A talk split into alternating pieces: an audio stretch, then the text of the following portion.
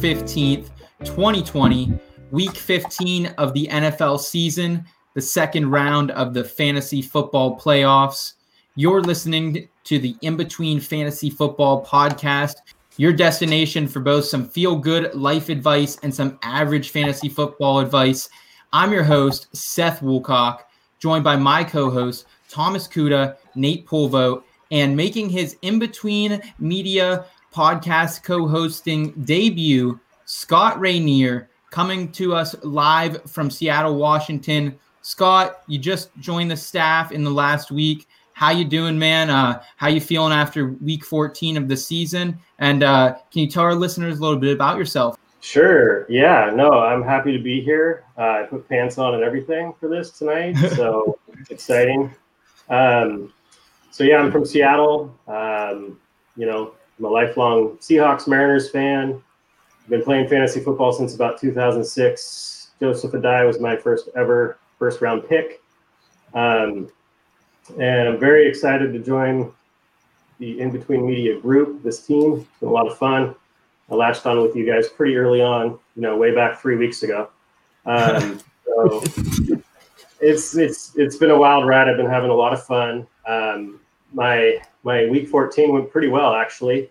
Um, on the massive and muscular shoulders of Cole Kmet, I I made it into the with that team. Um, a, a two point victory, sweating it out at the end of Monday Night Football. Like I imagine a lot of people were sweating things out at the end of that game. Um, another league I already had a bye, and I'm really really worried about week 15. So, um, and then third league also had a bye. So I'm I'm in three semis. Yeah. Let's go, man. Let, Not bad. It, yeah, yeah. It's been a crazy year for us so far. Uh, Scott, we appreciate you being here, man. Uh, we appreciate you bringing uh, your cool comment loving face back to us once again. Uh, it's kind of an inside joke for anyone who caught our in between media uh, live stream between the holidays stream on Friday. That was an awesome time. So uh, excited to see that. that. A lot of great voices from the industry coming together for that. Um, Nate, Tom, how are you guys doing today as we as we roll ahead onto the fantasy football playoffs? Yeah, I'm doing pretty freaking great. as we'll discuss in a few moments, the playoffs went very well for me so far this week. No no complaints. It's also nice to have Scott here. It's nice to have someone else who shares my deep uh, appreciation of Mr. Russell Wilson. Nate, how are you doing over there? I'm great, man. Uh, I'm in two playoffs. I'm pretty stoked about it. One of them I co-manage with Jen, and it's a 16 team startup dynasty IDP league, and we're going to the championship this week. So, and then our league, I unfortunately beat Jen. Yeah, I saw that. I didn't like I didn't not try and win. I just hoped she'd be better and beat me. Not be better. God, that's not what I meant. I love you. I'm sorry. How, Nate, all, all I have to ask is how's the couch been the last couple nights? Fortunately, we have a nice couch. no doubt, no doubt. Yeah, it was a wild week uh, week 14 for everyone. Probably one of the most wild ones I, have ever been a part of. And what would you expect? Anything less from 2020? Uh, guys, we're going to break it down for you on the show today. We are jam packed. Uh, we're going to be taking questions here just in a couple minutes. So if you have any, feel free to drop them in the chat. Um, we're going to lead off with some weekly advice, how to cope, how to deal with uh, you know, a bad loss in week 14. And if you're still in it somehow miraculously, I know a couple of us pulled off some big upsets here uh, in week 14. So, uh, how are you dealing with that? We're going to talk about matchup management. Who are some big guys? Uh, maybe some, some first round picks that, that we're sitting here in week 15. And we're going to round it out with some sure thing sleepers of the week at guys who we think uh, most people are, are underestimating going into into the playoffs here. But uh, all right, guys, let, us get some questions. Uh, if we don't have any in the chat, looks like we have a bunch coming in from uh, Twitter. Well, let's get to our first one. Um, is this the week? I think, Scott, this is more of a question for you. Is this the week to bench Russell Wilson? I picked up Tannehill as of now, and he is starting. What do you think? Mm. Or Seattle? I think it's more of a question for Scott and Tom, but more Scott Yeah. because you're you're in Seattle. I, you know, my fellow Seahawk diehards probably won't like this, but I personally would ride the Tannehill roller coaster this week. Um, the Washington football team, I just this Russell and the Seahawks have uh, kind of been a deer in the headlights a little bit with good defenses lately. Um, I mean, the Giants, the Giants really kind of knocked them on their ass, and it's really hard for me to ever say to sit Russell, but right now I'm I'm bullish on Tannehill. I have been. I stashed him in a couple leagues. Um, I'm in one super flex league, and I grabbed him a while ago just for this run. Um, I would go Tannehill. yeah, it's a weird Huh? thing to say, but Yeah, 2020. Listen, I feel like Scott and I are like soul, like just uh, like in tune on this one right now because like you guys know I pumped Tannehill like I love the dude forever. At least this whole offseason, like coming in the year, Yeah. year like I mean, this Russell Wilson always gets like this. Like it seems like every year, this time this time of year, we talked about that Yeah. like a week ago. So like I I full agree with Scott. Like if I have Tannehill, I'd I'd go for it. Like you got to put it all out there right now. You want to win, not watch your team suffer. right. I, I worry I worry just about just a little bit, guys. Like this this is a matchup where you would expect the Titans to get ahead early, and you know it, it's Yeti season, guys. Like Derrick Henry is out, and and this is the time of year where they really ride him. And uh, I don't know, can, can you really can you really sit Russell Wilson? Like I know the matchup is definitely better for Tannehill on paper, but at the end of the day, and and you're definitely right, Tom, about the fact that we've seen it every year him get cooler and cooler. But I guess at the end of the day, like who are you willing to trust more? In this situation, I think it is Ryan Tannehill for me. He's not in Gase's system anymore. I had to get my weekly like Gase smash in, of course. but like, see, I I mean, how good has Tannehill been once he got the nod over Mariota in Tennessee? Like a far superior quarterback to what the second pick in the draft. And at what point do you realize like he's a good quarterback, not on par with Russell Wilson, but the matchup says Yeah, I'm just I'm you know obviously I watch the Seahawks every single week, and I am concerned about that defensive line facing off against the Seahawks offensive line. Um, The point about Tannehill and Derrick Henry. I mean, luckily on a few of the teams where I have Tannehill, I also have Derrick Henry. So lucky me. You know, either way works for me.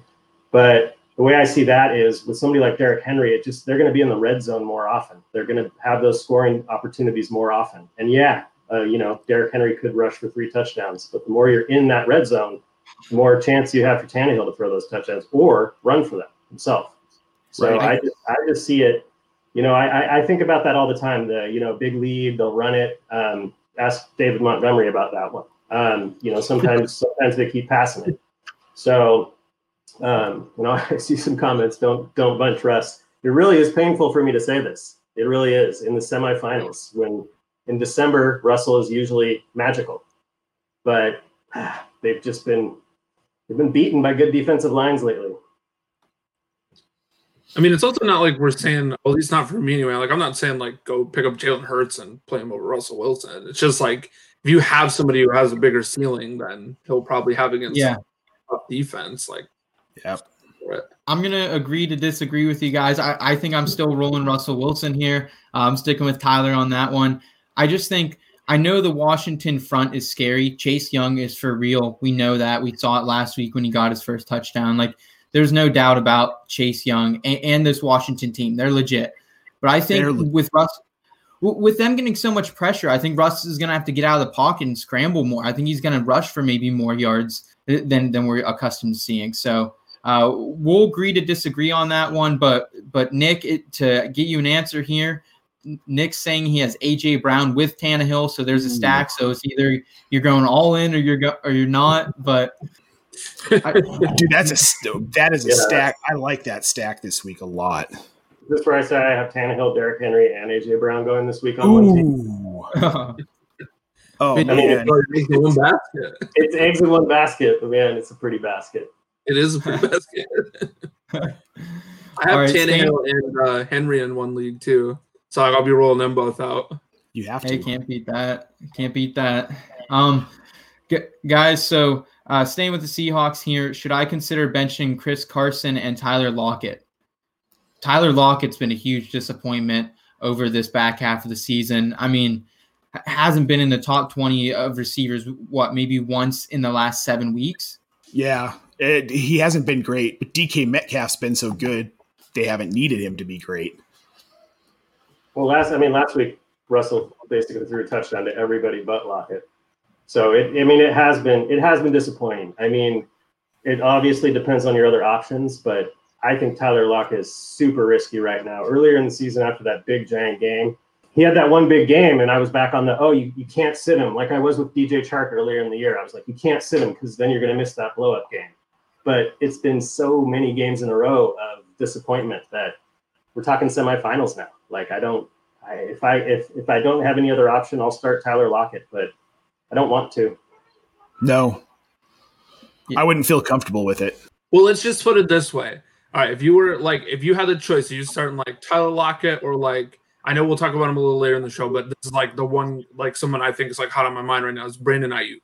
Like, which one are you going to start this week? I mean, no brainer for me. Aiyuk. Yeah. Mm-hmm. Like if I'm if that's where I'm at right now, then I feel like yeah, I'm definitely comfortable benching Lockett if I got somebody. Don't bench him for nothing though. He still has a yeah, no, not for nothing. You have to have a reason to. But if you're like on the fence between him and someone with slightly less name value that's doing better, go for it. Yep. Yeah. Yeah. Okay. Uh, moving forward here, guys. Um, this comes to us from Mugs Fly Together. Um, Jalen Hurts versus the Cardinals or Taysom Hill at Chiefs. Um, oh. Jalen Hurts. Jalen Hurts. 100%. Jalen Hurts, man. I yeah, love Jalen Hurts. I'm so excited he I'm finally got his chance. He's such a he's just such a good quarterback and he's so mobile. And there's an I mean, if you're between Taysom Hill, I'm not gonna tell don't start Jalen Hurts over Ryan Tannehill, even Russell Wilson, but over Taysom Hill, absolutely. Oh, you guys, you guys act, you guys act like Taysom Hill's been like a scrub. This guy's this guy's been a top ten quarterback for the last month now. What like like what's the what's the big beef with Taysom Hill? So for me, it's that we've seen NFL defenses have now seen what he can do, and they can start to package and stop him from doing what he can do. It's like Tim Tebow. I mean, Tim Tebow was really good, but he got some really lucky breaks too. Like uh, I think Chicago fumbled the ball with like 45 seconds left, and he got a win there because of that. Taysom Hill, I just don't think is anything but a gadget guy. He's gotten a shot at quarterback. Defenses have seen him. They've been able, they can limit him because they're limiting Kamara with Taysom Hill in, or Taysom Hill's limiting Kamara. I would just a thousand percent Jalen Hurts. Yeah, I mean, even if we've like Seth is right, and Hurts and like Hill are on an equal level of skill. Hurts still has the element of surprise. Like defenses don't have him figured out yet. He's he's got the benefit of the doubt here and a good offensive scheme. Like I'm sure they're going to do some weird stuff and get him points, get him an open field. Right. All right. Well, I, I, guess we'll disagree on this one again. I mean, I, I, I think Jalen Hurts has the better matchup here for sure. But like mm-hmm. you're getting risky. Like like he has one he has one start. He has one game of, of a track record. Like at least we've seen it consistently with Taysom Hill. His floor is about 15 points. What is Jalen Hurts? Is I don't know. I don't want to find out. I don't think. I'm willing to find out over Taysom Hill. Same. Okay. Taysom Hill's starting to turn in. He looks like he's about to turn into a turnover machine, and that would be my biggest concern because then you're just not on the field as often. Well, and I mean the, the Tebow comparison, not necessarily a direct comparison, but for me it rings true. I mean, I was lucky enough to have a team way back when and start Tebow in a few games, which was good and bad.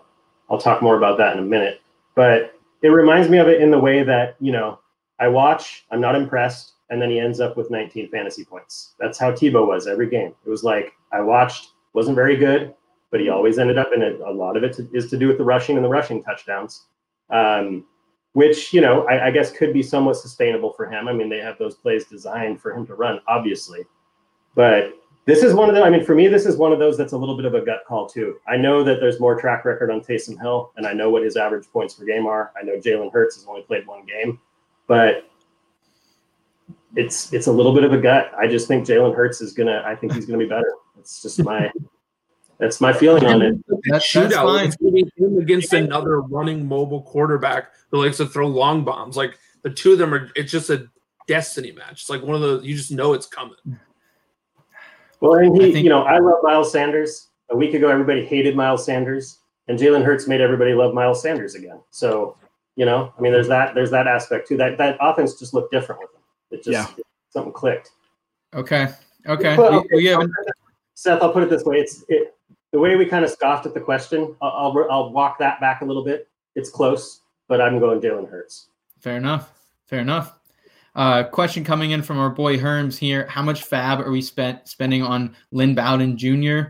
Uh, I'll honestly kick this one off. I am super hot on Lynn Bowden Jr. this week. Like he is basically a wide receiver you can play in your RB slot, and right now without a lot of RB in it, like I, I- don't know. I'm it's week 15. Like I'm at the point where i in a couple leagues that I'm like like I have you know I ha- I've had great running backs, Joe Mixon, uh, D'Andre Swift, Melvin Gordon, like, like guys who have been serviceable at times, but they're banged up right now. Myles Gaskin, he's on COVID. We don't know if he's going to play this week. Like I, I, would spend a lot on Lynn Bowden, like probably whatever I have left if he's out there. I know he's owned in a lot of leagues already, in some deeper leagues for sure. Wh- Where are you guys at on Bowden? I like I like Lynn Bowden a lot. I, I he's another rookie. Tua or Tua seems to trust him. We, he showed that last week. If Gaskin is out again this week, I mean, he just kind of leaned on him, and he he looked. He's a great route runner. So what did he have? He had like ten targets.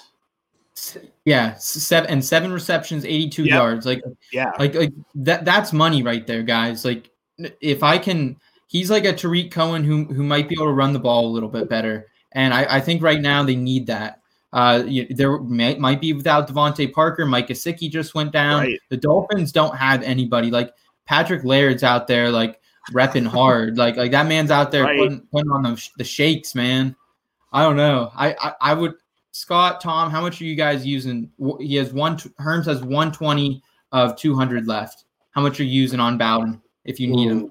I mean, I'll put it in a little bit of context. In one league, I'm like okay-ish on running backs right now, so probably not a lot. But in in the dynasty league, I'm looking at maybe having just one running back to start again this week.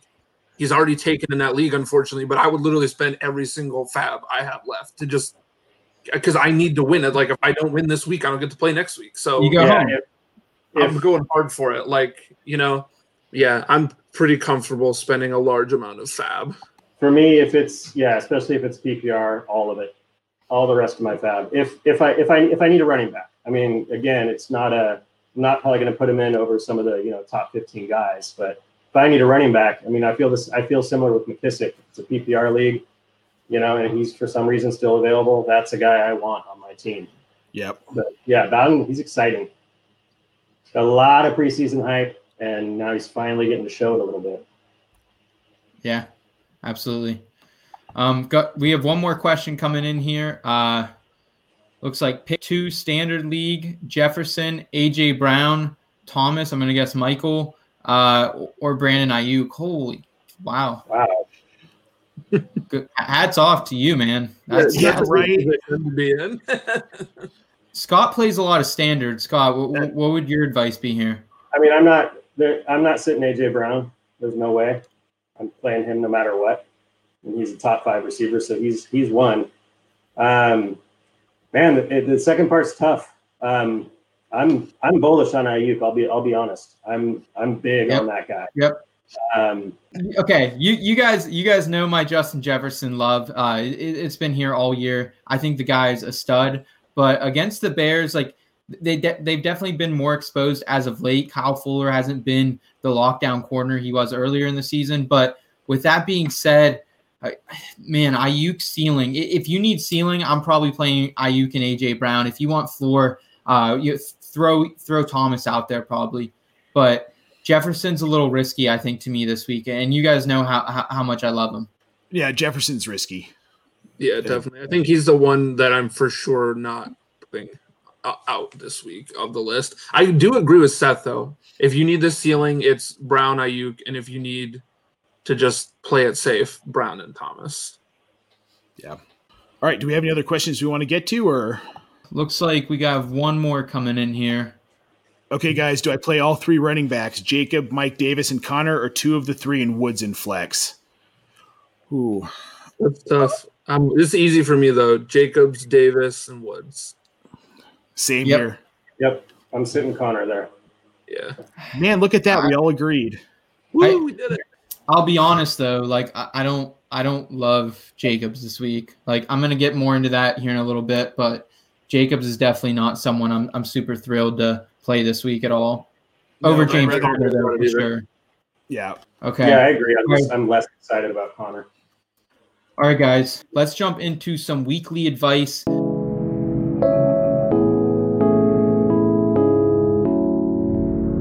Weekly, weekly.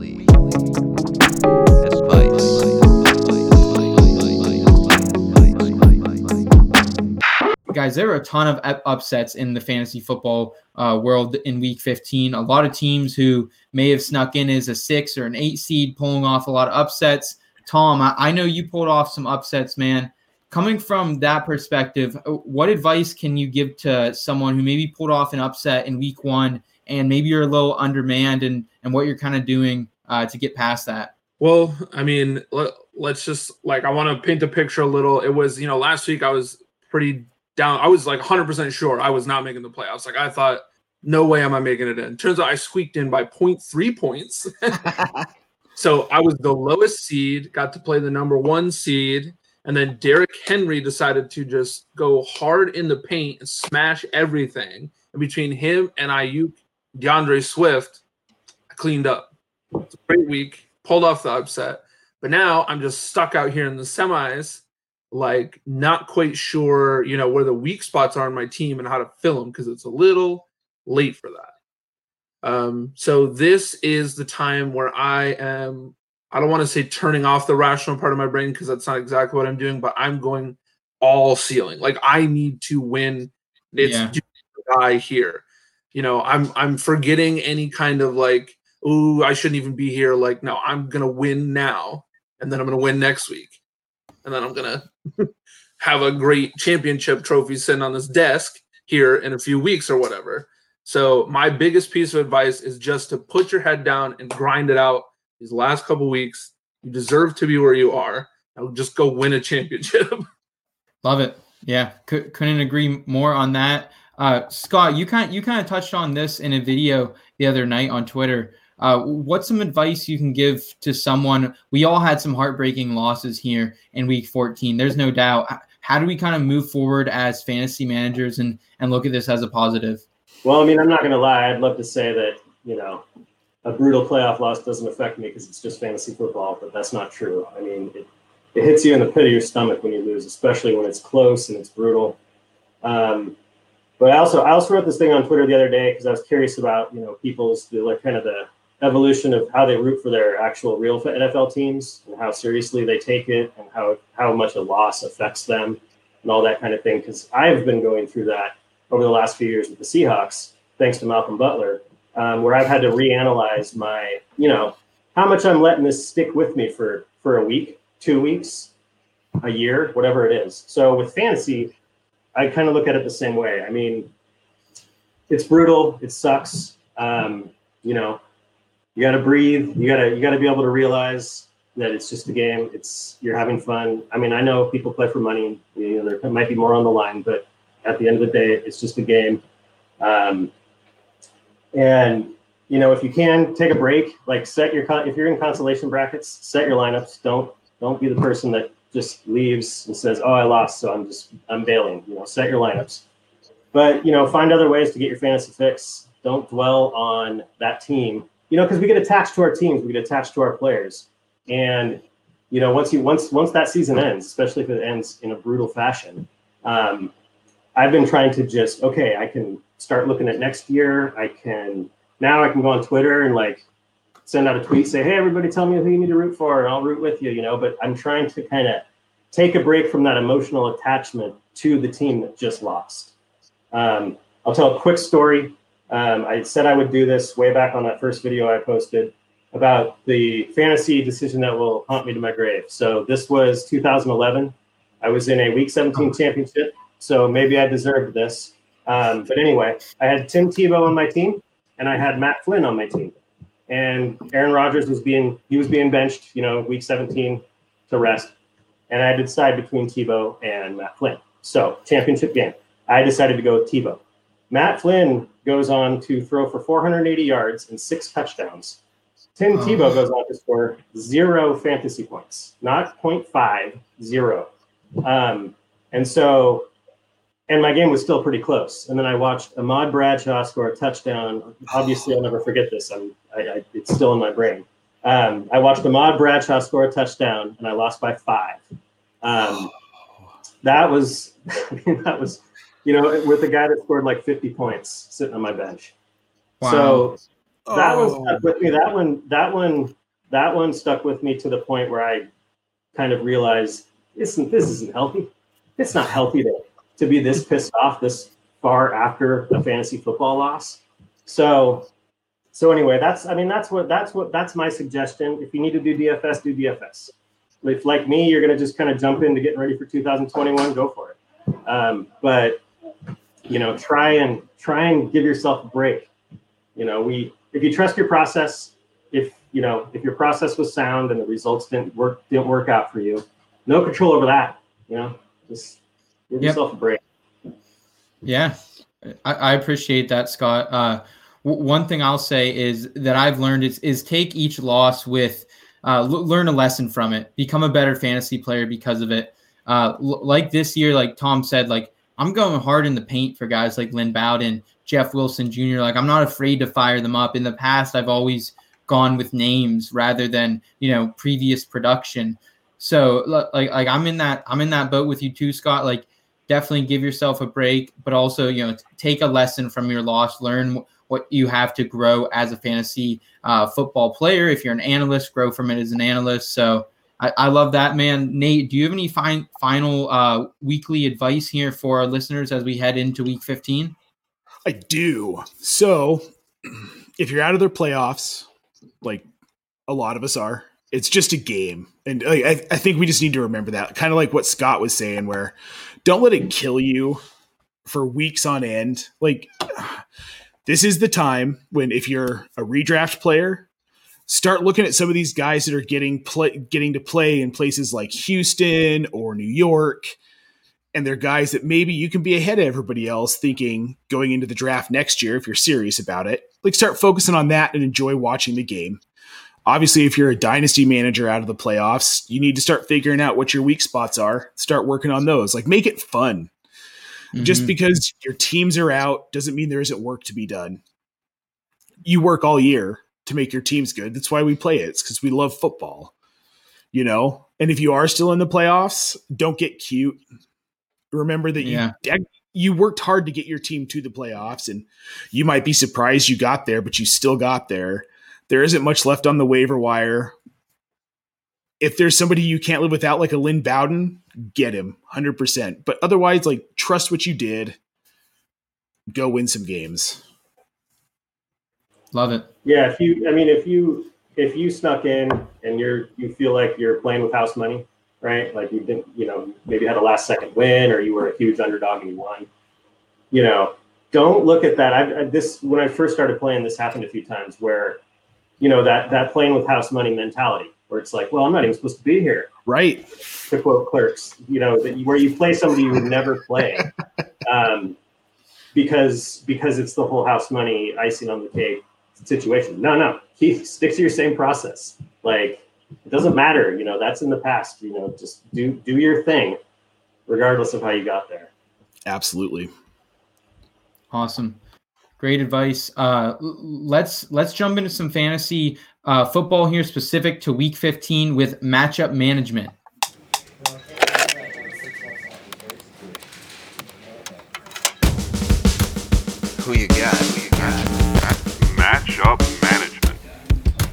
Who's it gonna be?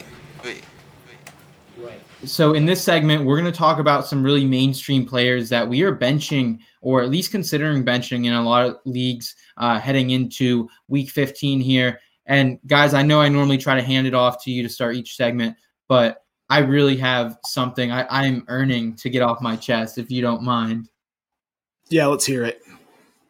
All right. So I'm just going to start with this. Like, Josh Jacobs, like, how dare you do what you did? I am so.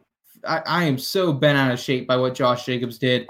Those of you who did not see it, Josh Jacobs, he goes uh, about an hour before the the four o'clock game starts. He Instagram posts that that he's not going to be playing, uh, and and specifically calls out fantasy managers with a laughing emoji, and it's just like, okay, first of all, he, he did end up playing. He ended up scoring like ten fantasy points. What what Josh Jacobs, what we can expect from him. So whatever on that that point, but like I know there's some some matchups that, that benched him because of that. I, I was running around like a chicken with my head cut off, trying to figure out whether I should bench him for Zach Ertz and Scott Fish Bowl or not. And you know, the, the one thing I'll say is like like Josh Jacobs, it's a two way street, guys. Like we don't go out on Twitter. Like there's an unspoken rule on Twitter. You don't go out and tag a player and just like start ranting that they lost you your matchup because they they didn't score the last second touchdown or whatever it is. But I know also know that 80% of NFL Red Zone's revenue comes from fantasy fans, and NFL Red Zone is a huge part of the NFL players' salary.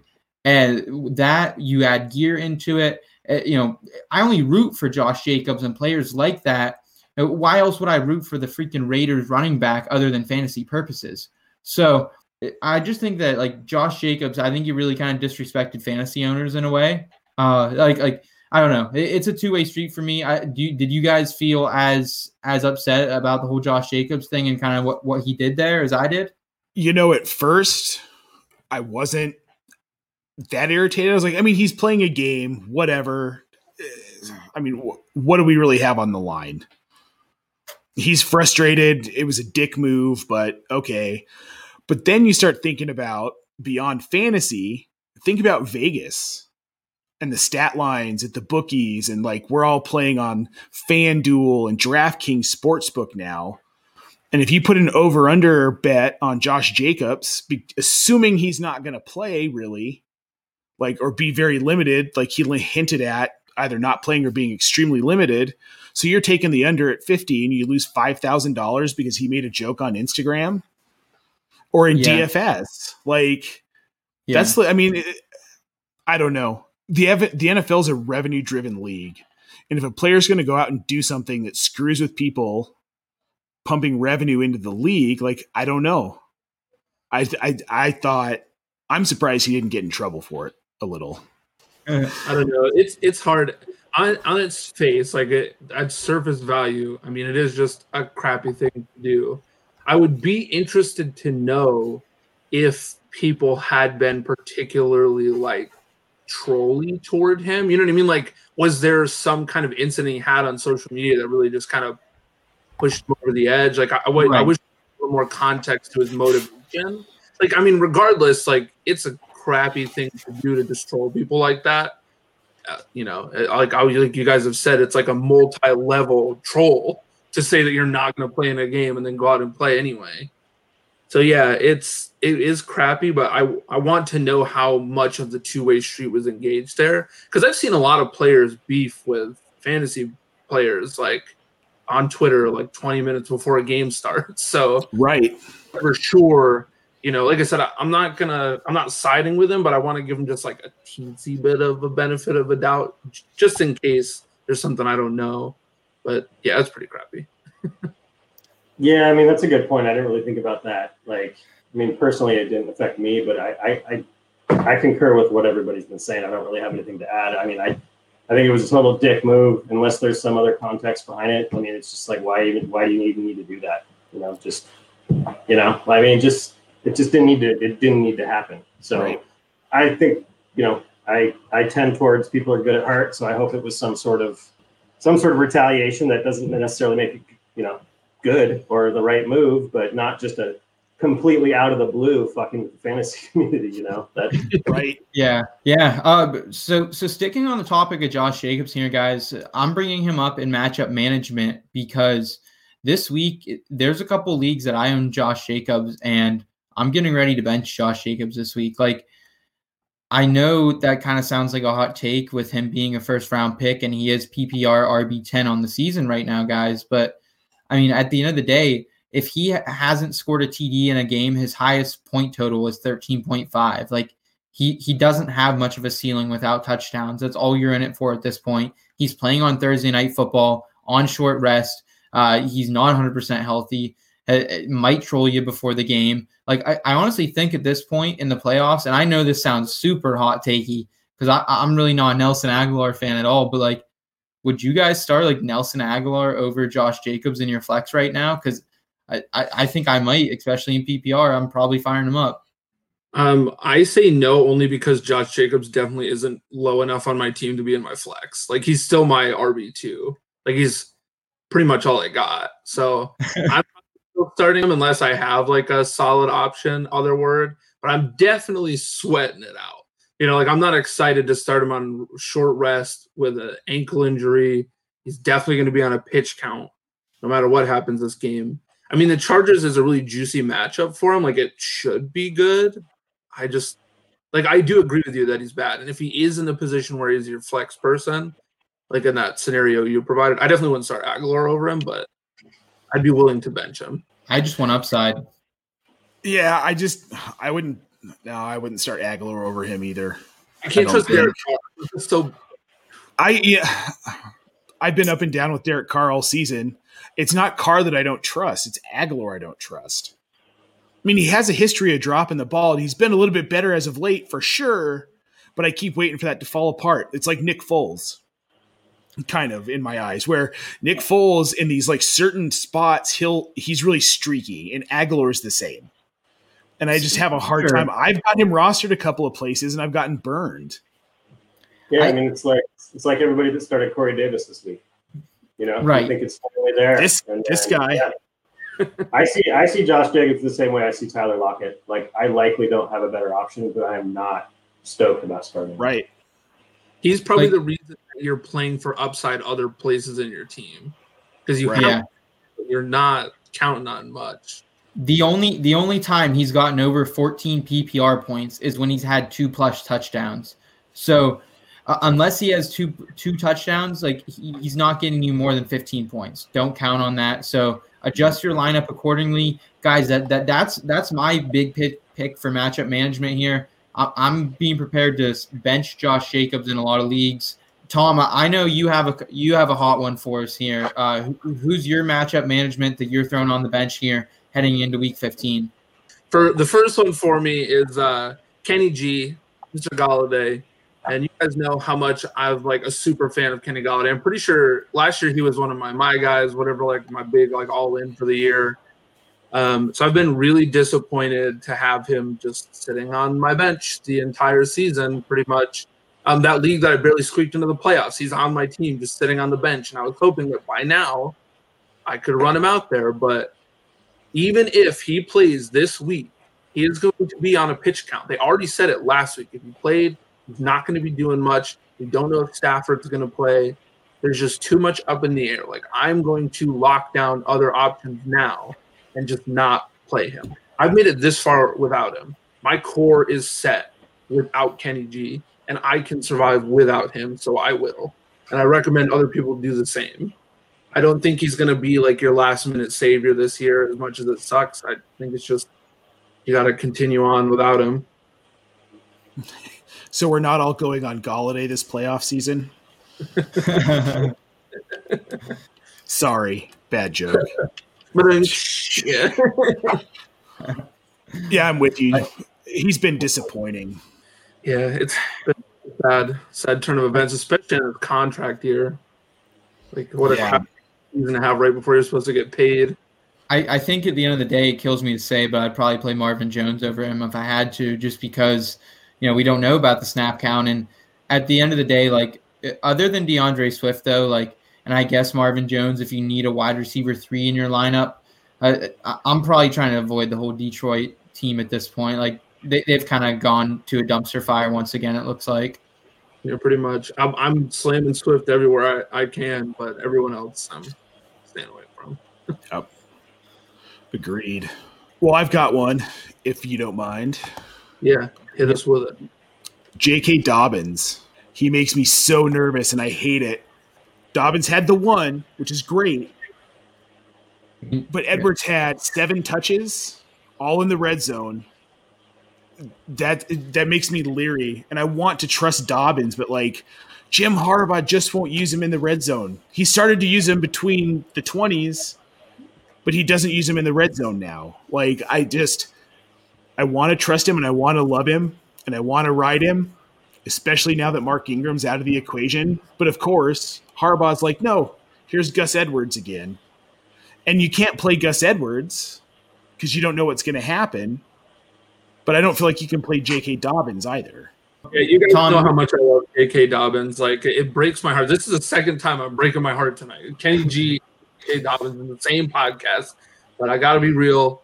And I just like Gus Edwards is TD or bust, but because he keeps, like Nate said, he keeps getting all this red zone work. He makes it so you also can't play Dobbins. If Dobbins got the regular work and the red zone work, I would take the chance on him. But without guaranteeing that red zone workload and the chance for the touchdown, I just like what what are you going to do with it? You're just going to sit there and watch him score three points this week while your semifinal just goes down the drain. Right.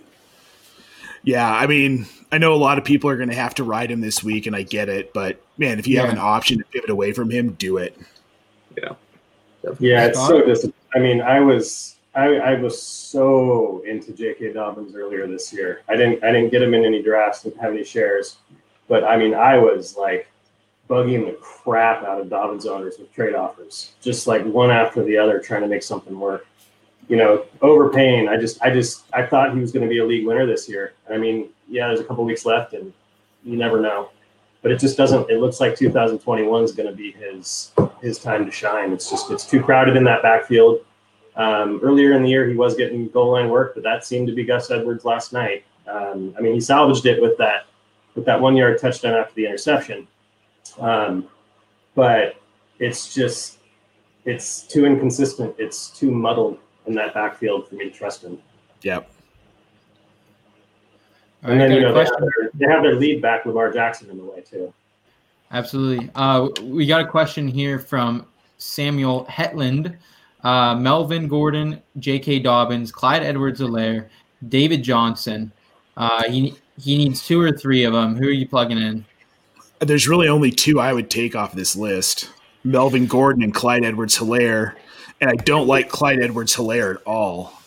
If Melvin's healthy, If Melvin's healthy, he should be. It it sounds like he's going to be good to go. Yeah, I agree with Nate. Uh, Gordon and Edwards. I don't really want the other two. I mean, obviously we just talked about Dobbins, but yeah. Yeah, I mean, I'm I'm sitting David Johnson for sure. So if if, if it's three, then then the, the rest would go three. If it's only two, then agreed. I'm sitting Dobbins and David Johnson Yep. for reasons already discussed. Consensus. I love it. All right, Scott. Who who is your who's your matchup management candidate tonight that you want to throw out there? Another big name guy that you don't really want to ride with here in Week 15. Um, I mean, I, I came up with two, but I, I got to go with the one that's probably more likely to be started, and that's James Conner. We've already talked about James Conner a little bit. I have James Conner. Um, I'm a huge fan of James Conner, the person, um, and what he's been through. The year I grabbed him when Le'Veon held out was ma- those Ooh. first few weeks were pretty magical. Um, but right now, I mean, he hasn't had more than 13 carries or scored a touchdown since week eight. And even in week eight, he had 18 touches for 60 yards. He just he kind of got bailed out by his touchdown. His, the, the production has just been way down. Uh, I mean, he was activated from the COVID list on the 9th. You know, teams say we're not going to put somebody in if they're not ready to go. But it's like with COVID, there is no cut and dry. Yeah. We don't know what kind of lingering effects that might be having where he's considered healthy to play. But I mean, we just don't know. And the evidence on the field is, is I just, you can't trust him right now. Um, I mean, oddly enough, I mean, the whole Pittsburgh offense is kind of a mess right now. I mean, it, it looked pretty, pretty messy in that last game. So, I mean, he's got Cincinnati on deck, which, I mean, that's a great, that's a great matchup, but I'm still, I'm, I'm, I'm, I'm sitting James Conner. I'm with you here, Scott. I, I've been honestly, I was a huge Jim Conner guy coming into last season. You know, Pittsburgh guy, uh, Ian McDowell pride. You know, you know, got a sh- shout out to to James Conner, everything he's been through, great story. But last year, late in the season, he burned a lot of fantasy owners in the playoffs and in the championships. He came back two games and and exited in the first quarter due to not coming back at 100%. So I, am with you here, here, Scott. Like I don't know if he's at 100%. The Steelers' rushing game has been trash all season, especially lately. So yeah, I, am with you. I'm with you here, Scott. I, I, there's no way James Conner comes close to my lineup. Honestly, I don't really want a lot of these Pittsburgh players. Honestly, right now. No, I totally agree. I mean, I know Seth and I are like the resident Pittsburgh fans, but I'm I'm definitely staying away from James Conner and shout out Erie PA indeed. Um, I'm definitely st- st- staying as far away from James Conner as I can, and even if you want to say like the Bengals is a good matchup, it's a division rival, and those games are always stupid. Like just the dumbest things happen against the Bengals.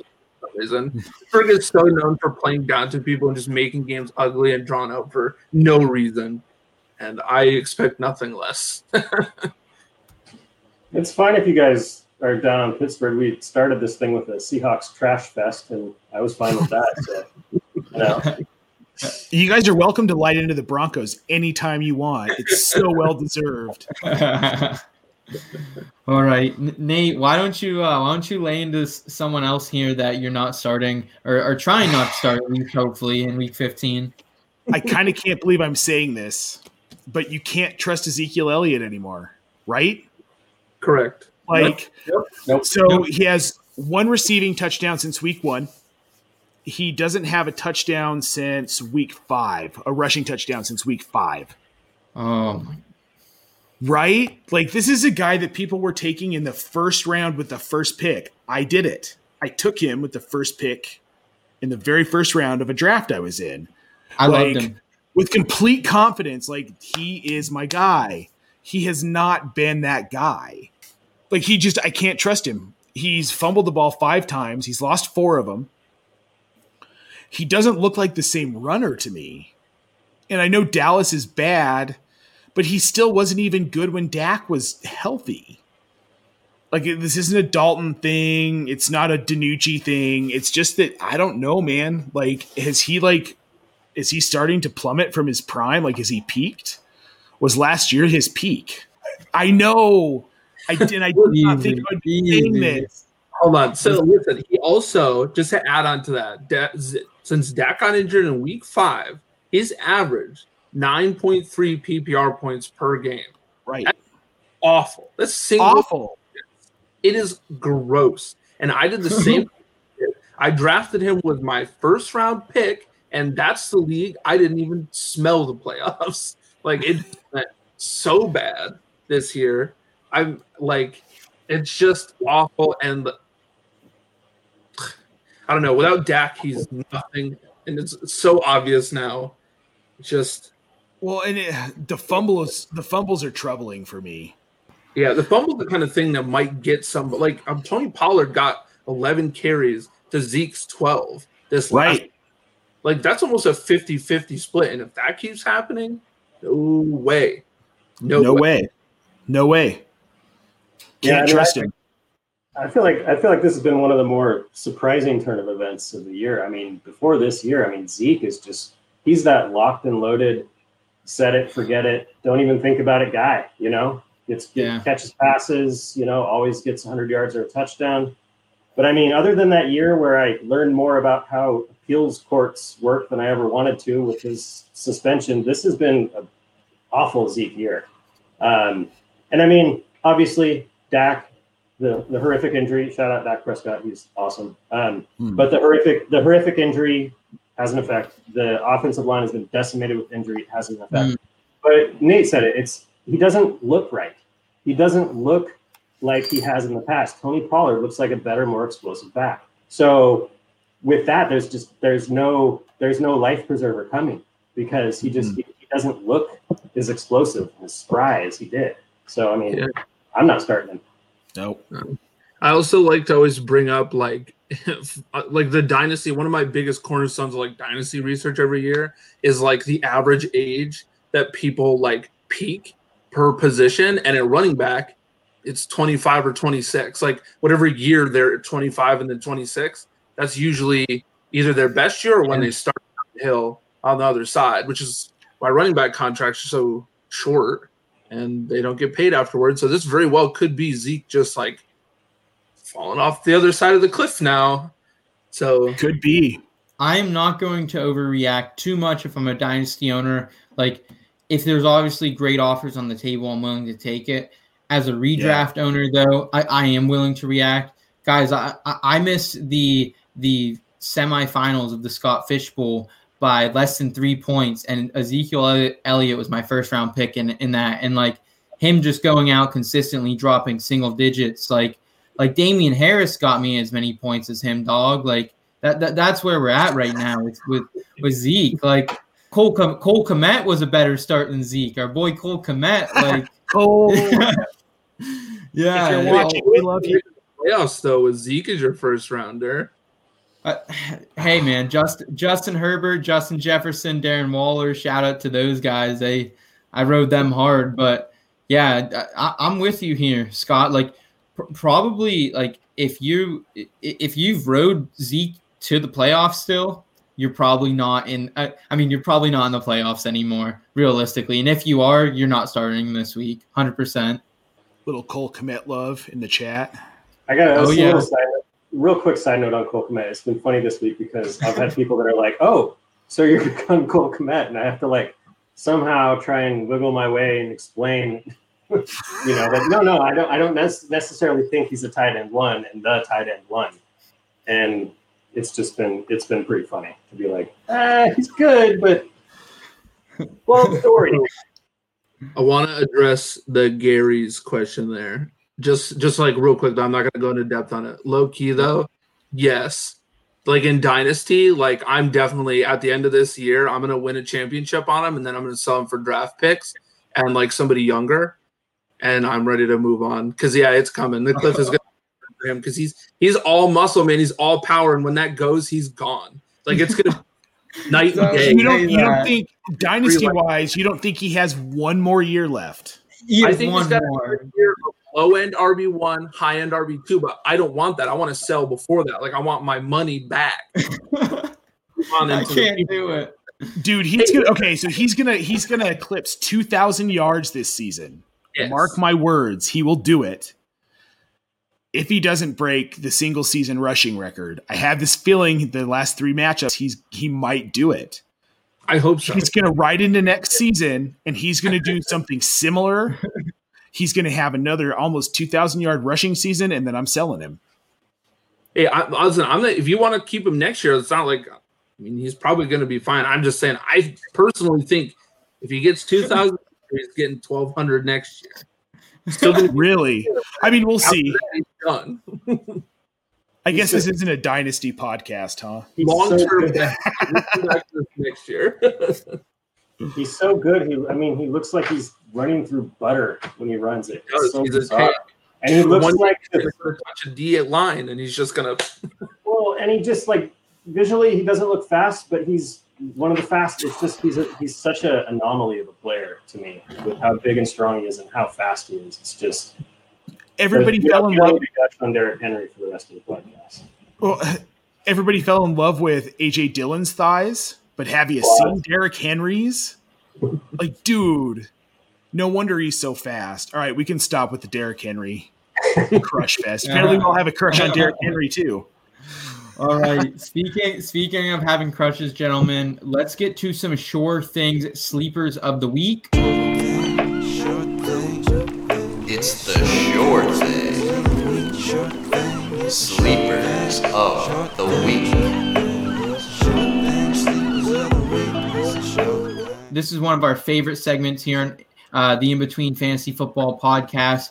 We basically try to highlight players that maybe not everyone is super hot on starting. Maybe they're on the fence. Maybe they haven't even really considered it yet. Nate, uh, I'm gonna go to you. Uh, You're gonna. I'm gonna lead off with you. You've you've been really hot on your sure thing sleeper of the week all season long, and it seems like it's finally coming to fruition for you.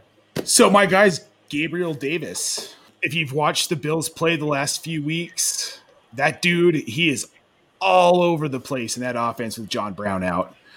It's been a, I mean, they don't, they're not running the ball much. They're running it a little bit. I, I feel like Josh Allen's their RB one for the most part. Yeah. Dude, he dude is slinging it. He looks like John Elway. Like I am so impressed with Josh Allen. I loved him coming out of college, and to see him actually like becoming an efficient quarterback, more accurate. And you've got Stefon Diggs, Cole Beasley, and Gabe Davis. The coverage goes to Diggs and Beasley. Always will. Beasley's going to get that slot guy. Diggs is going to get your cornerback one. Gabriel Davis has three touchdowns the last three weeks. He's been on the field. He's got a 97, 97, and 83% snap share. He had eight targets last week, three catches, but the three touchdowns three weeks in a row.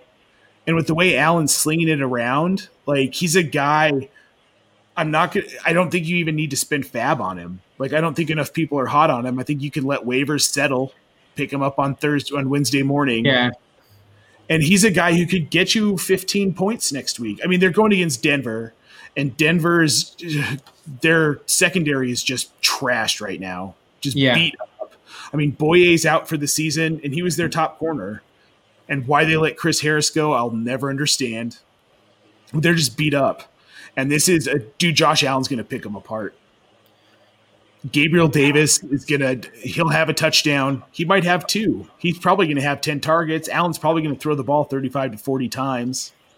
Because why not? Might as well. Do you, do you think they'll need to though? Like, like, like that's my one issue with Gabriel Davis is, is last week. Yes, he saw the eight targets. I love that. But like for the for the majority of the season, like his highest reception total is five, and that's all the way back in week five. Like Sure. he hasn't. Been, I mean, Nate, I, I- think you, I think you are right on this one because of the matchup, and I, I, I think you're picking on your Denver Broncos. So, so I do agree. I, I think he is a good sure thing sleeper of the week. But are you confident, even though maybe the receptions won't be there and it'll more be yards and touchdowns you're relying on?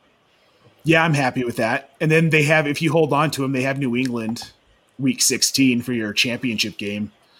And New England's secondary has been trash, just not good. I think he's. I just think he's got two matchups coming in here, and he's a guy you can get for almost nothing if you if you need a wi- again. The caveat here being if you need a wide receiver. Yeah, If you don't need a wide receiver, like don't bench Adam Thielen for Gabe Davis, except maybe this week. But yeah. All right, um, Tom, who, who, who do you have for your sure thing sleeper of the week heading into week 15 here? Um, mine is Dan Arnold, and it definitely comes with a heavy punch. Just this week and just this matchup for him. Um, he's very, very touchdown dependent. He went the first 10 weeks of the season without getting one, not a single touchdown. He is the like athletic tight end for the Cardinals. So he's going to get the passing work. Um, he's had four touchdowns in the last four weeks. So he started hitting his sweet spot. He started his positive regression, and the Cardinals are chasing a playoff spot. So they want to win any means necessary. And like we talked about earlier, I think we're mostly in consensus that the Cardinals Eagles game is probably going to turn into a shootout. Eagles are awful against covering tight ends, and I just don't see why he wouldn't get his red zone work that he's been getting. So this is definitely one of those emergency pivots for me. Like if I need somebody now and I need to go, especially because this year I've gotten into some tight end premium leagues and stuff. And, you know, like I have played Hayden Hurst last week. Very disappointing for me. Oh, like my team won in spite of him devi- delivering nothing. So this week I have a heavy eye on playing somebody like Dan Arnold instead and just hoping for the touchdown, which I'm pretty confident will come. I think the work is going to be there for him this week. I yeah, just, I, I like that one. Like, and it seems that Kyler Murray is. I don't know if he's all the way back from the shoulder thing against the Seahawks, but he seems pretty pretty close to being 100, percent um, which bodes well for for Dan Arnold. I mean, I, I look at it. You know, for three straight games, Kyler Murray had five carries. That's not Kyler Murray, um, but last week he had 13. So I know that's not directly him throwing with that shoulder, but I, I think that's indicative of, of his confidence in that shoulder to be able to take off and run. So, and with that matchup, yeah, I agree. Arnold's a, Arnold's a great one. On board, no complaints here. all right, Scott, what you got for us, buddy? All right, Okay, I got a lot to say about this player. Um, so mine's not, not mine's not as uh, sleepery. It's not as like um, it's a pretty fairly well known guy that you may probably are already starting, and that's Brandon Aiyuk.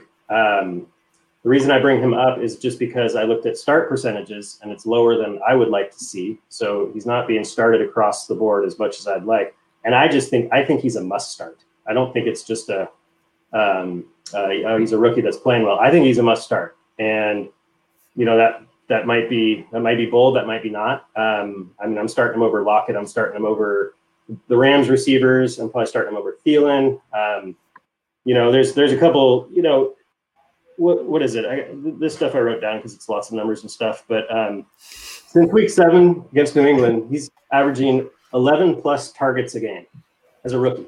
I mean, that's just insane. Um, 14 targets in week 10, 16 targets this past week, uh, which he turned into 10, 10 catches for 119 yards.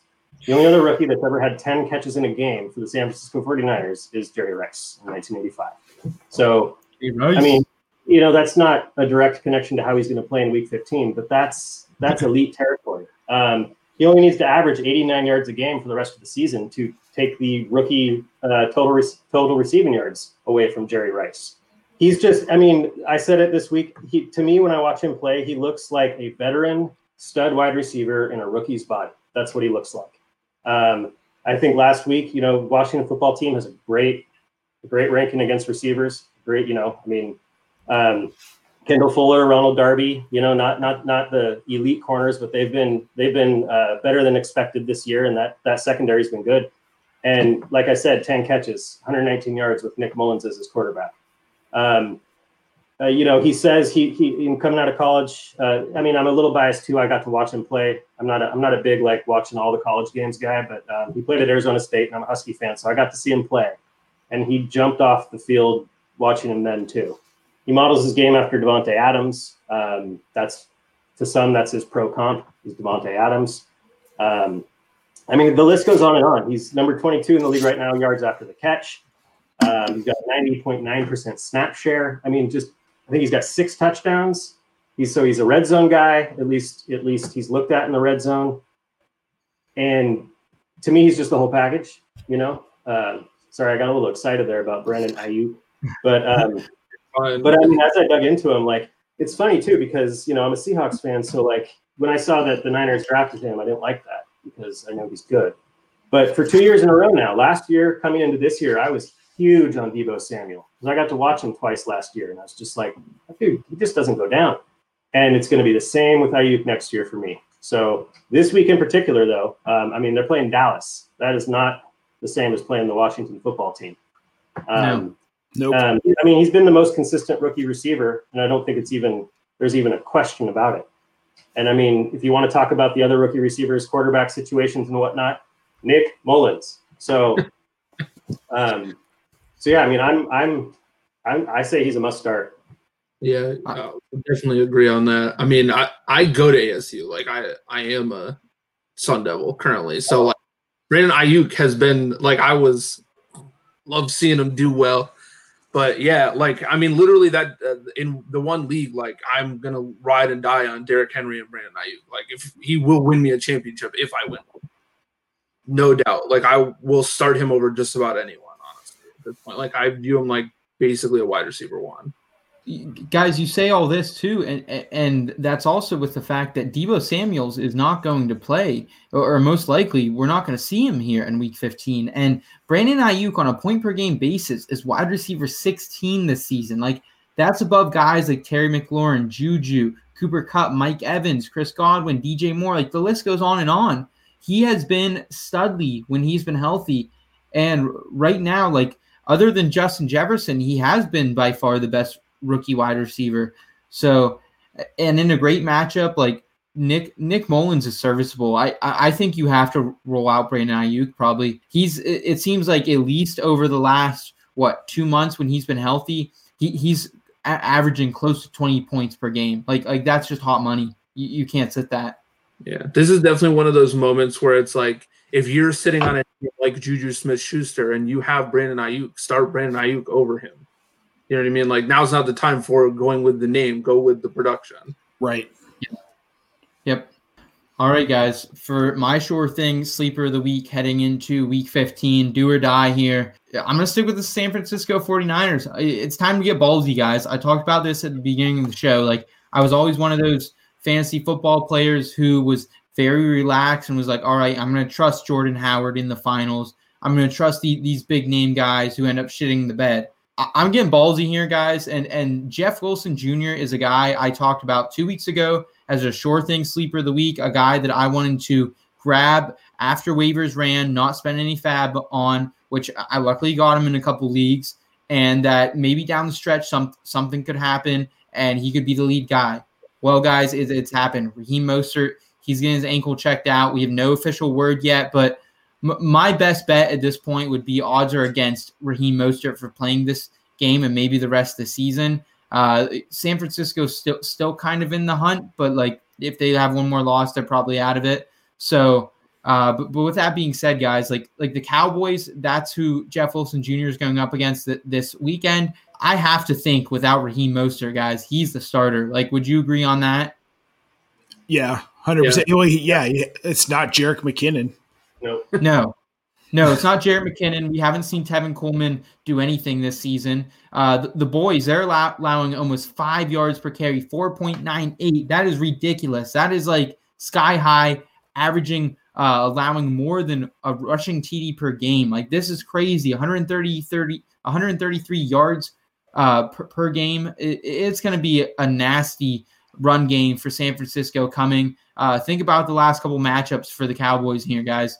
We saw a couple weeks ago uh, without without Lamar Jackson. We saw Gus Edwards, uh, J.K. Dobbins run all over them. We saw Antonio Gibson on Thanksgiving go wild for three touchdowns. Like Jeff Wilson right now, like if you want an RB two with upside, sure he he could maybe shit the bed and get you four or five points. Like like that is a realistic outcome. But but I want to say like there's a 25 to 30 percent chance like this man goes ham and could win you a matchup, get you into the championship. Yeah, I, I, I think his floor is higher. I mean, I still I still wonder what could have been in week seven against the Patriots when he was the guy and he ran it what 110 plus yards and three touchdowns, but then he got hurt. And I just yeah, I just wonder what could have been if he had if he hadn't, you know, fallen victim to the whatever the 49ers running back injury curse is and and he would have saved the guy. I think he would have he would have taken people to the playoffs, you know, as a as a freebie off the waiver wire if he had stayed healthy. So I think now that he's back, I mean, I, I wish I had him on my team. I'm, you know, I wish I did. I wish I would have done. I wish I would have looked in my in my uh, looked to the future and grabbed him a couple weeks ago. But so what we do here, Scott. It's what we do here. This is fantasy football, right? Yeah, I like it. I mean, they're going to run the ball. They have to run the ball with Nick Mullens at quarterback. They're going to throw it to Aiyuk. They're probably going to throw it to Jordan Reed a bit and they're going to run the ball. And if Wilson's healthy, he's so quick. I'd start him over Zeke. 100% if I had him. I'd start him over Zeke without question. Yeah. Oh, yep. Yep. I'd start him over all the running backs we've had on our sit list. Yeah. Yeah. Yep. Pretty much. I, I mean, like the upside is there. Like, this, like we keep saying, this is the time to like, go for it. You know, like, I love the match. Yeah. Really a good opportunity. um, let, us round out this show the best way we know to. Uh, it, has been a really difficult year for a lot of people out there. It's been a been a difficult couple hours for those uh, anyone who played against Kareem Hunt, Nick Chubb, Lamar Jackson last night. So let's bring some some uh, some good news back to the show with our our favorite segment of each episode, good news.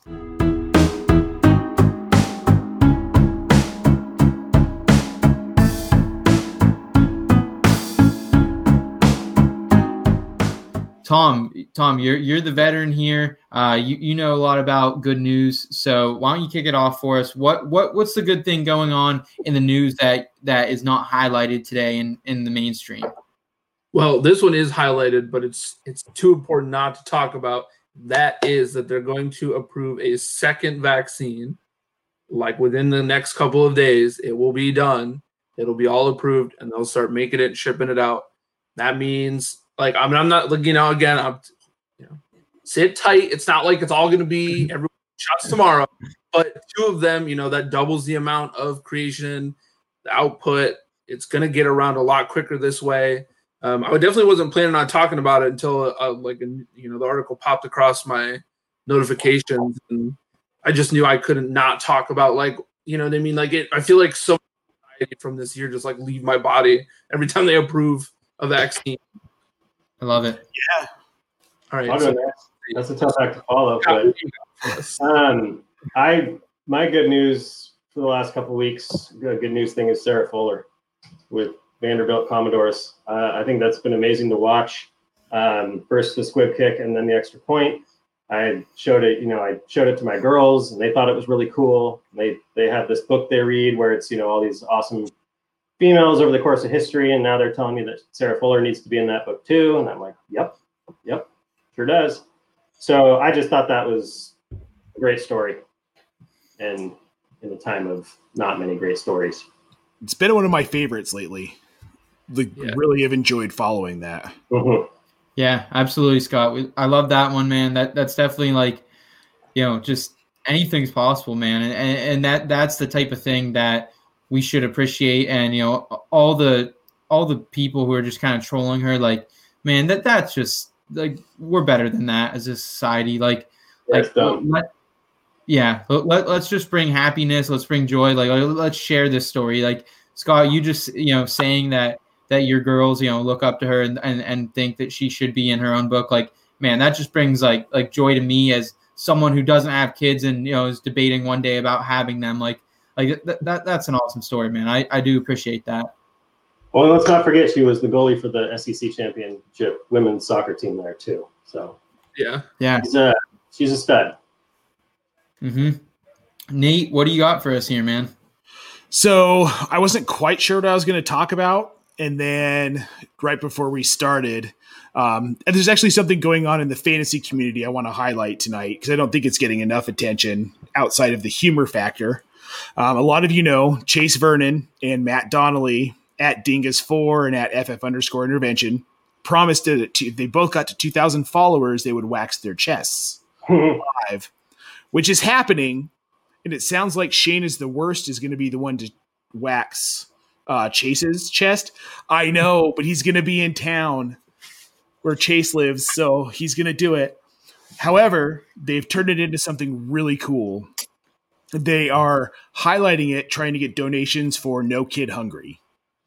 awesome They're at about six hundred dollars now, um, and I just think it's such an amazing thing that they're doing, where they're taking this joke and this pain that they're about to go through, and we're all laughing at them and making fun of them for making this bet, but they're trying to do something good, and it's it it's this community is so amazing, the Twitter community, the Facebook community. Just the whole community of people who play fantasy football. We're all charitable people. We love each other. And it's just such an amazing thing to see especially in the holidays for people to come together and do that. So I just kind of wanted to highlight that. And if you're watching at No Kid Hungry on Twitter, uh, check them out and maybe make a donation. Maybe make that a small Christmas present, small Christmas thing you do this year. If you've got $2, $5, $10, it's the season of giving. And that's what I've got. Yeah, I love that. That's really awesome. I always love when people turn like, you know, something that should just be goofy and fun and they just like, you know, add that already great mood and do something nice for a charity. I mean, I know, and it's like one of those things that, like, you know, a few dollars here and there, but I mean, literally charities survive on those few dollars here and there. Like, it does make a big difference. Right. Don't, don't forget don't forget my weekly Cole Kmet wager this week. If he scores a touchdown this week, I'm donating to there's a there's a local charity called Mary's Place of Washington, and they do like um, shelter and food and um, clothing and whatnot for like families in need, like a lot of families that may have you know because of COVID lost their jobs, whatever it might be. So last week it was jumping in cold water. This week it's um, and it was two touchdowns. This week it's just one touchdown. And um, if you're interested in donating to said charity, um, go check out my Twitter. Uh, it's on there somewhere. This is what I'm Yeah. talking about. We all just want like we Arr, love I fantasy love it. football. we all love football, but like we've banded together as a community to do other things for other people, and it's such a Yeah. great thing.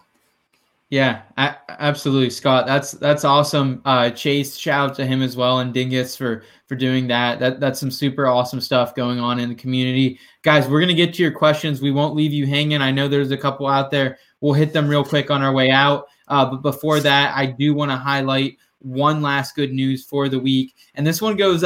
Uh, shout out to my boys up north uh, at Toronto, Dave. Man, I hope you're listening tonight. So, guys, the oldest tree in Toronto is about to be cut down after, you know, one of those classic land gets sold. Owner wants to chop this 250 year old, 78 foot red oak tree uh, out of his lawn. Uh, but, you know, Canada steps up as usual. We, we see this time and time again up, up north, baby. And uh, they stepped up. The city of Toronto actually purchased this tree and this plot of land around it. And, uh, they bought it back and they're actually going to make it a, a, mini park for different people in the community. So super excited about that. Uh, uh, you know, j- just another feel good story from up north there. Can't say much more about that.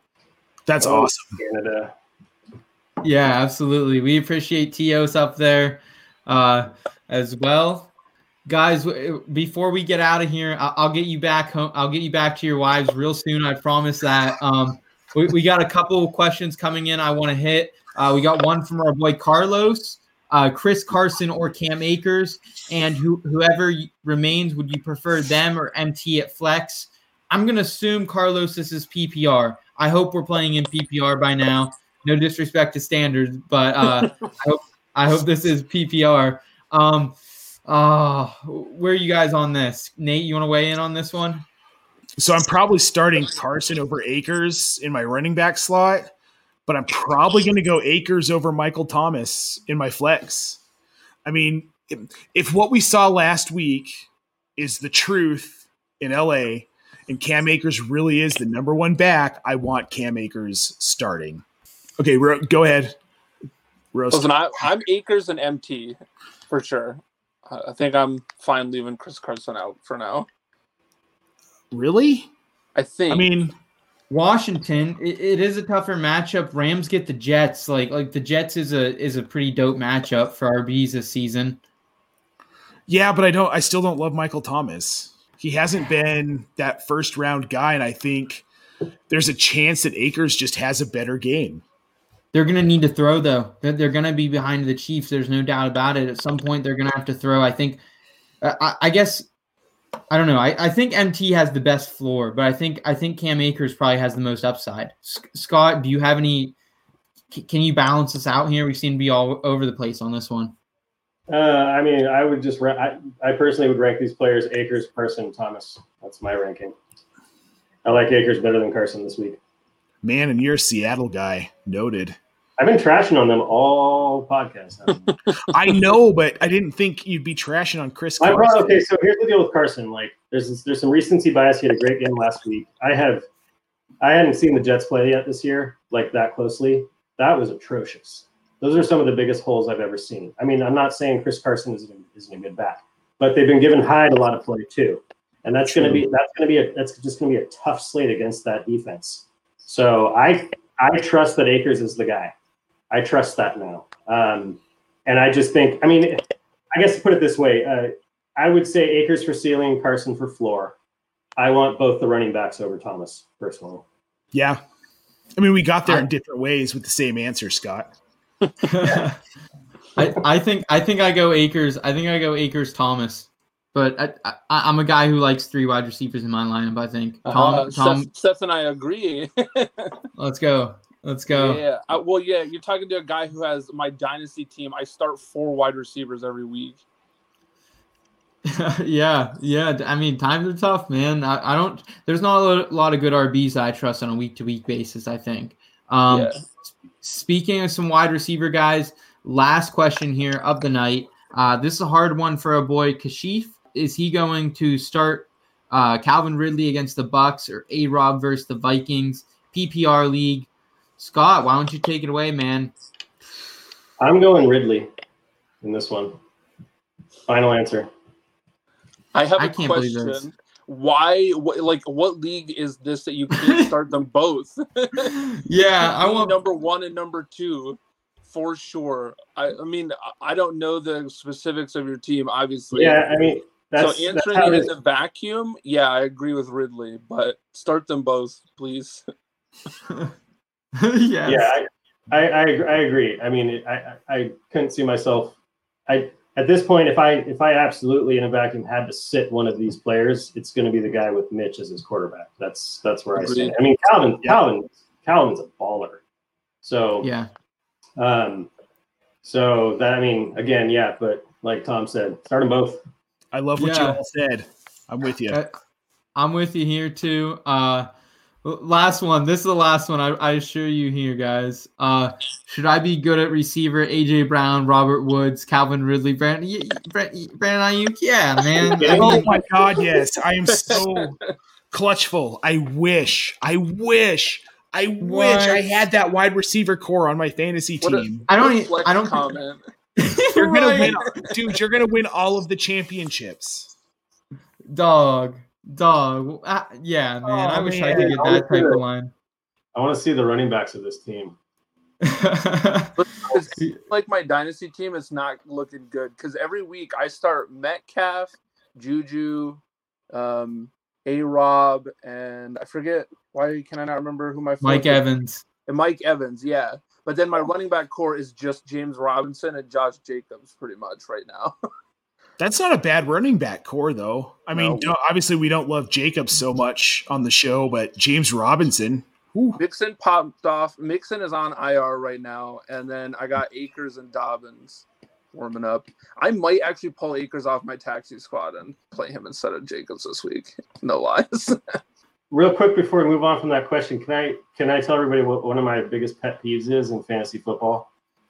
let's It- hear it. It it was brought to, it, that that last question reminded me of it.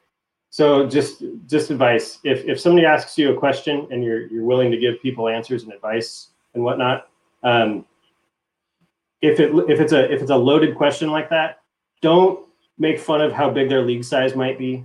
The the whole Yeah. the, the whole oh what do you play in a four team league?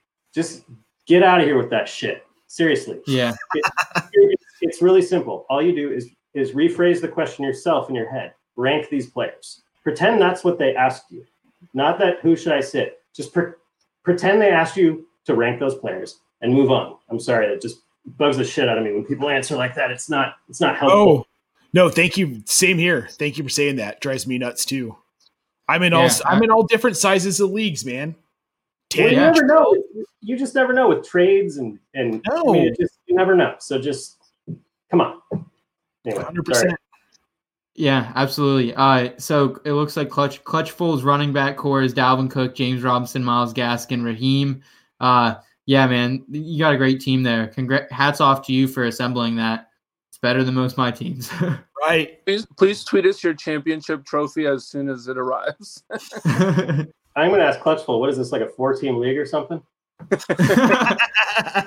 Although, on a serious note, if you've never played in a four team league, please do. It's so good to just look at a stacked roster every week.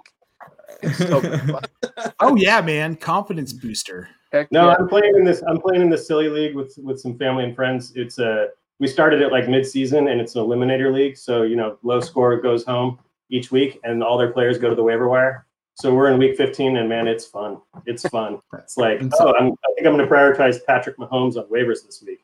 It is fun if you have a chance to do it. Yeah, absolutely.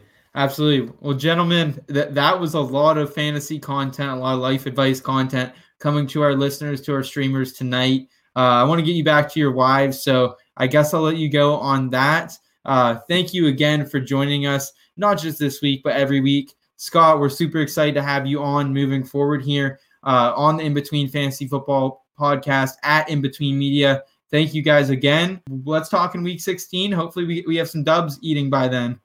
Hell yeah. Thanks for watching, everybody. Have a good night. Absolutely. Appreciate it, guys.